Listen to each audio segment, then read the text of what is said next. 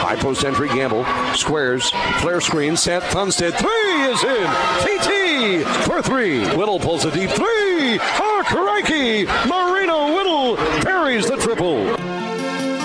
We continue on Bison Feedback tonight, brought to you in part by uh, fans. Thunder Seed committing to meeting the changing needs of today's farmer by monitoring the latest technologies and incorporating that knowledge into high yielding seed products. Thunder Seed linking today's farmer with tomorrow's technology. Call 1 888 6 Thunder. That's 1 888 6 Thunder. Now joined by the head coach of North Dakota State Buys women's basketball. That is Maren Walseth, who is busy because, boom, season ended over the weekend, unfortunately. But just like any coach and her staff, she's already on the road uh, this week. Now, there, no rest for the for the wicked out there. Maren, good evening to you. Hello, Jack. I, I need to say uh, kudos to the, the music choice selection yet again. uh, it's always a pleasure to hear what uh, music references you're going to make or what even the show is going to start with. Right. So uh, kudos, kudos to you to start the evening. Yeah, not little Van Halen on a Monday night to, to get a get a movie. Not, not a bad thing at all. Not, I I look at this in, in two parts today with Maren because we'll talk a little bit about uh, the season and then look in the front window uh, as to what is is to come next year. Unfortunately, last week uh, it was a,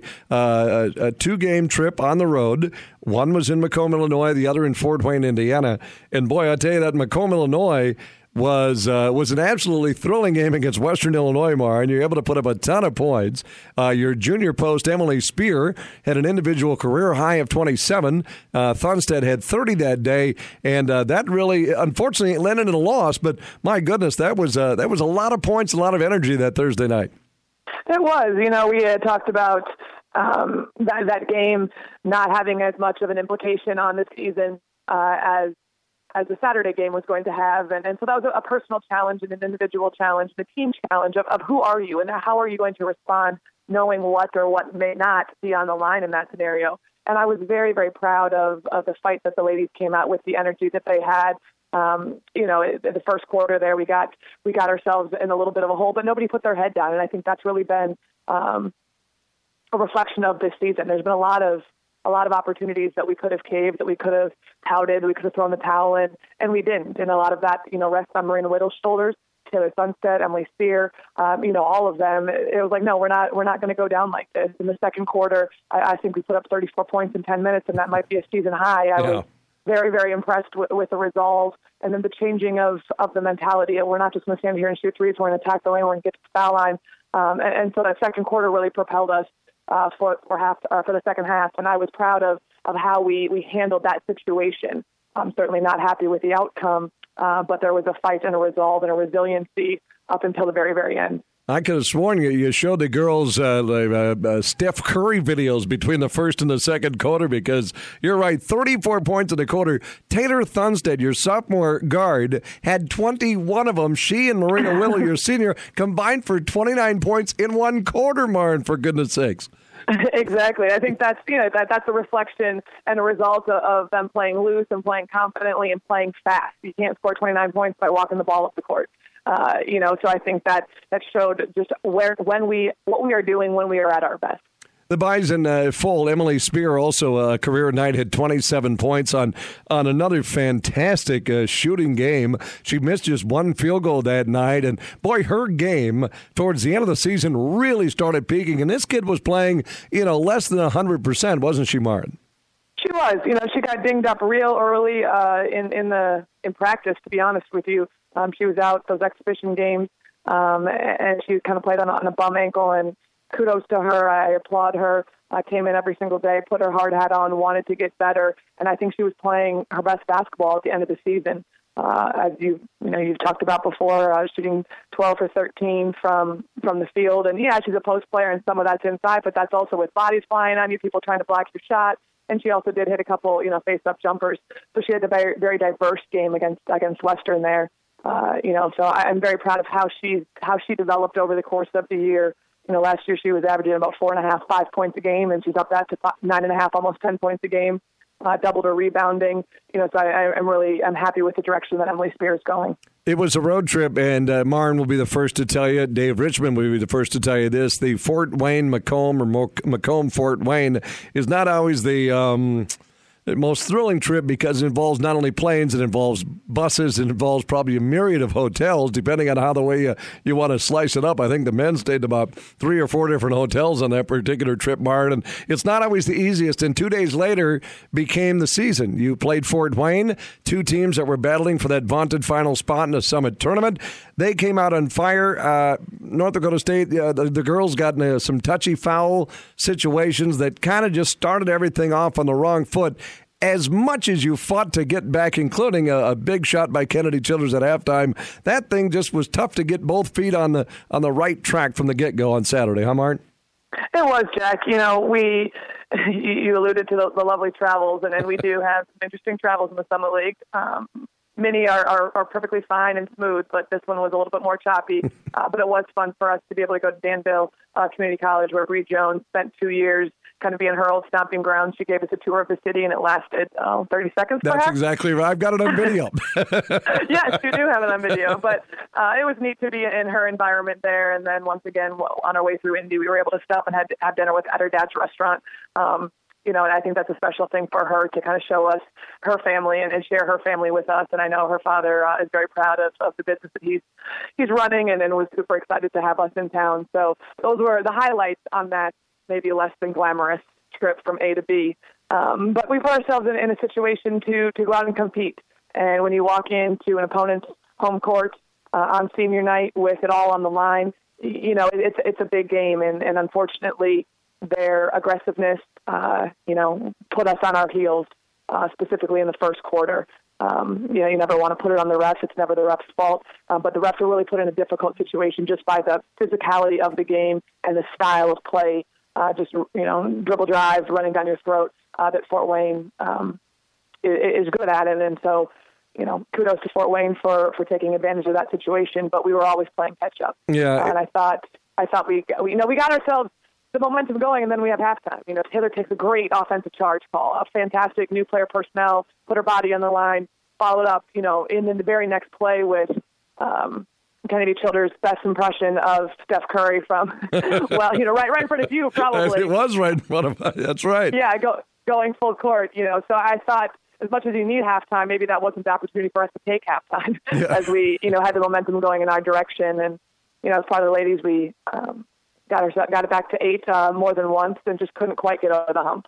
The uh, what Marn was talking about the, the physical play, their their bodies seem to be falling every three minutes, and I get it; it happens uh, uh, quite a bit. Sometimes you see that, but this was on drives trip. I think sometimes a couple of Mastodon girls may have tripped over teammates' feet, and there goes the, the whistle and the hand up, and you're thinking, oh, they're coming over here with number 32 again. And poor Marina Whittle never had a chance to really get into a rhythm. Your senior, which is what you wanted on on the final, potentially final game of her career was her to get minutes to play.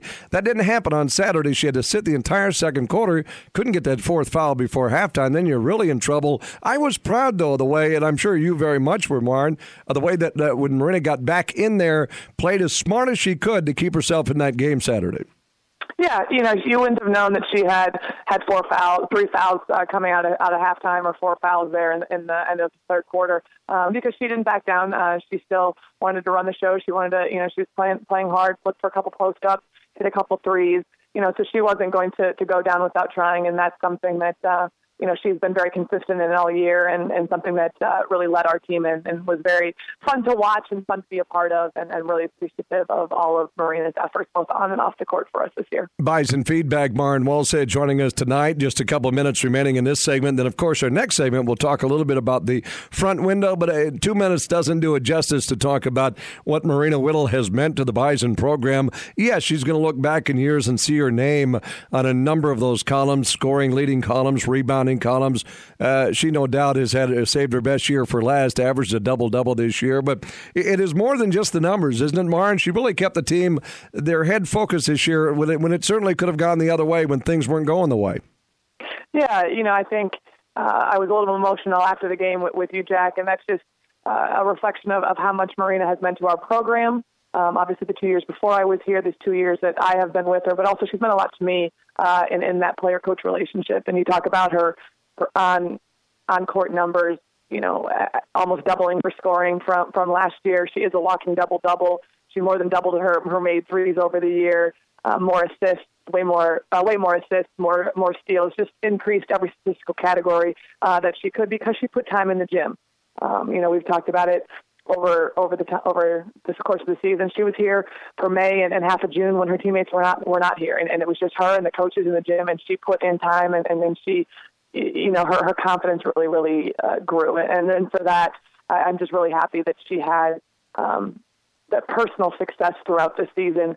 Uh, I know she wanted to have more team wins, um, but as I told her after after the game, your impact will always be seen in years to come, not necessarily right now in the wins and losses. And she looked at me crying, and she said, "I know, coach, I know, but I just I just want more, one more game, one more time." And and for that, you can't do anything except give her a hug. My guess is that uh, it won't be the last we hear from Marina now with what women's uh, athletics, women's basketball has more opportunities. We can even touch on that in our next segment. So hopefully that would be the next step for Marina if uh, if that's where she chooses to go, which I think she told us on the post game show.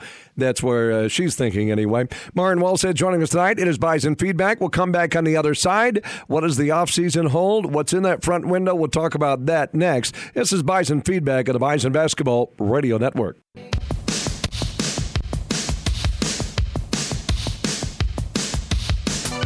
Childers and Gamble in the backcourt. Weave and Spear all the way to the forecourt. Inbounds comes to Childers. Childers a three-quarter court shot. She hit it. She hit it.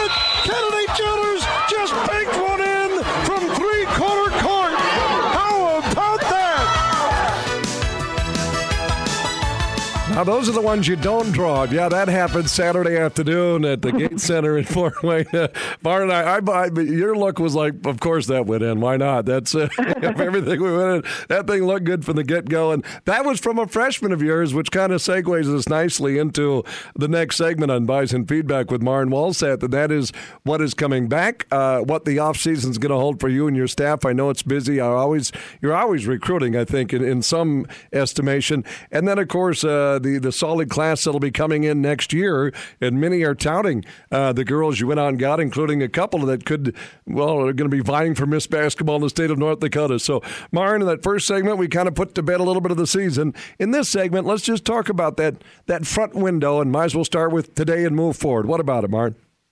There's a lot, uh, a lot of very positive things to look forward to. Losing Marina Whittle uh, will be a huge blow uh, for us, but that happens every single year. We're not a professional sport where you get to keep your people around until they uh, wear out. Right. Uh, gradua- graduation happens, and we wish the best of, of luck for Marina uh, with with her graduation plans and also playing. She wants to play back home in Australia professionally as well as overseas, and I think you would agree uh, she definitely has th- those skills and that capability. It'll be fun to watch her uh, from afar and strictly just be a cheerleader. Uh, so that'll be that'll be fun. We won't be able to replace Marina, her stats, the the presence she has on the on on the court, uh, the presence she has off the court, her leadership with just one person.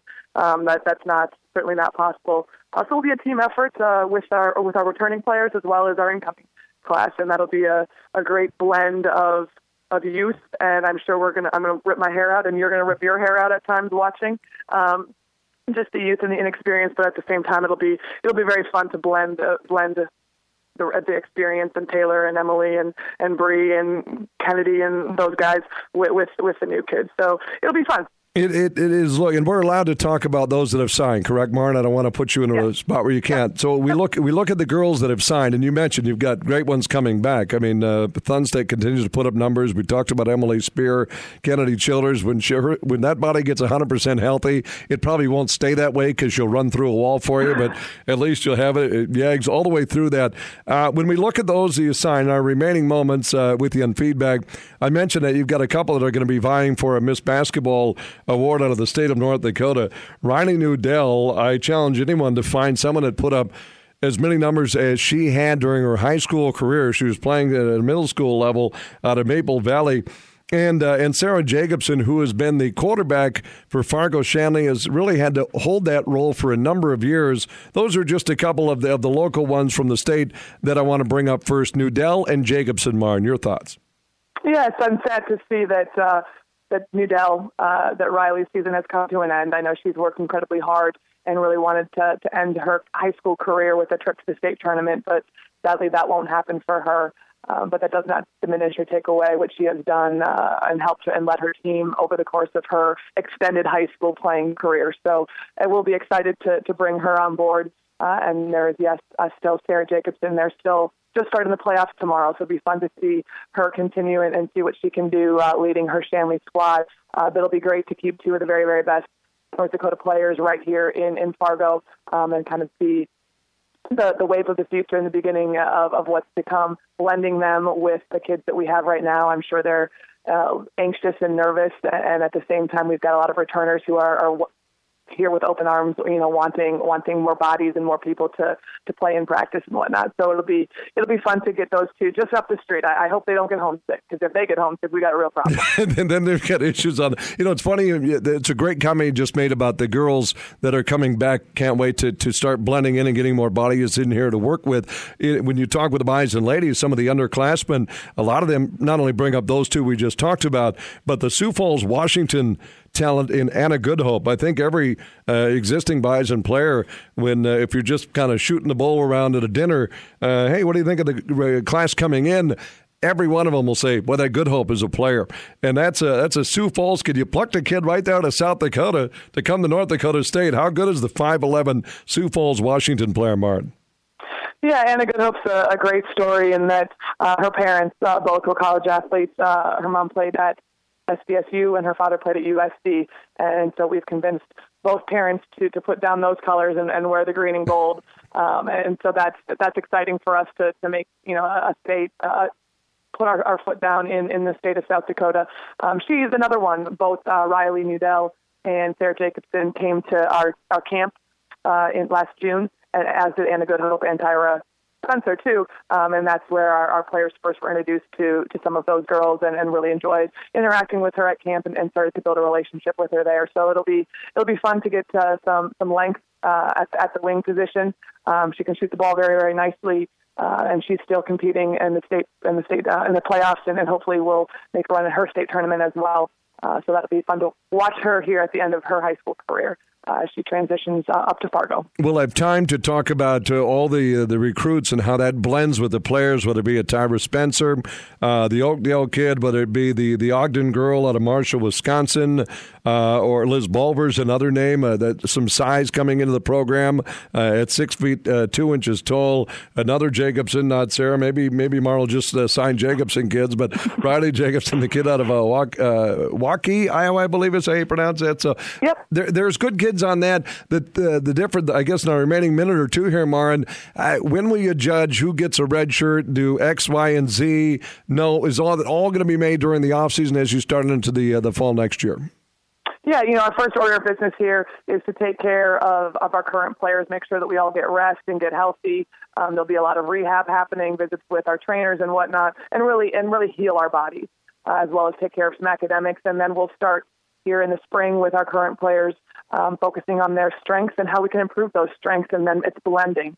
It's not about anybody coming in and taking anybody's spot. It's about blending what our strengths are and where we have areas that need to be addressed. And can someone on our current roster address those issues, or is that what you know where a, a incoming freshman really steps up and adds adds depth, adds you know adds more rebounding, adds a little height uh, to what we do have. So it's all about blending the groups and I think uh, the new ki- the new kids will come in with wide eyes, wanting to, to help and participate in any way possible. And our returners will will welcome them with, yes, we need more competition and practice. Yes, you know these are areas that you guys can help us with, and uh, on and off the court. So it'll be it'll be a challenge for all involved, but at the same time, you know it, that's what we live for, and that's why we're in the business of of helping young people opening doors and, and getting the very very best out of them.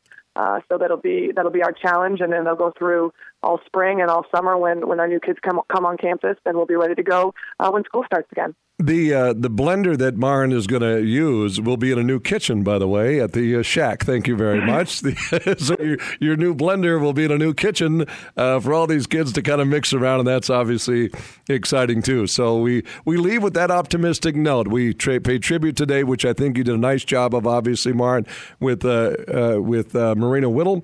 Uh, but obviously, looking at the front window, uh, things are things are on the up for North Dakota State. Marn, won't be the last time we chat. Just on Bison feedback for this year. We will touch base soon. Safe travels to you and, and your staff as you're busy scurrying the countryside again, watching more basketball. Thanks for the time tonight and all season long with not only me but obviously uh, Scott Miller, who I know you show uh, you you save a, a pretty special place in your heart too. So I appreciate that, Marn, tonight. Thank you very much, Jack. Thanks for all that you've done for our program and then for this show. And until next time.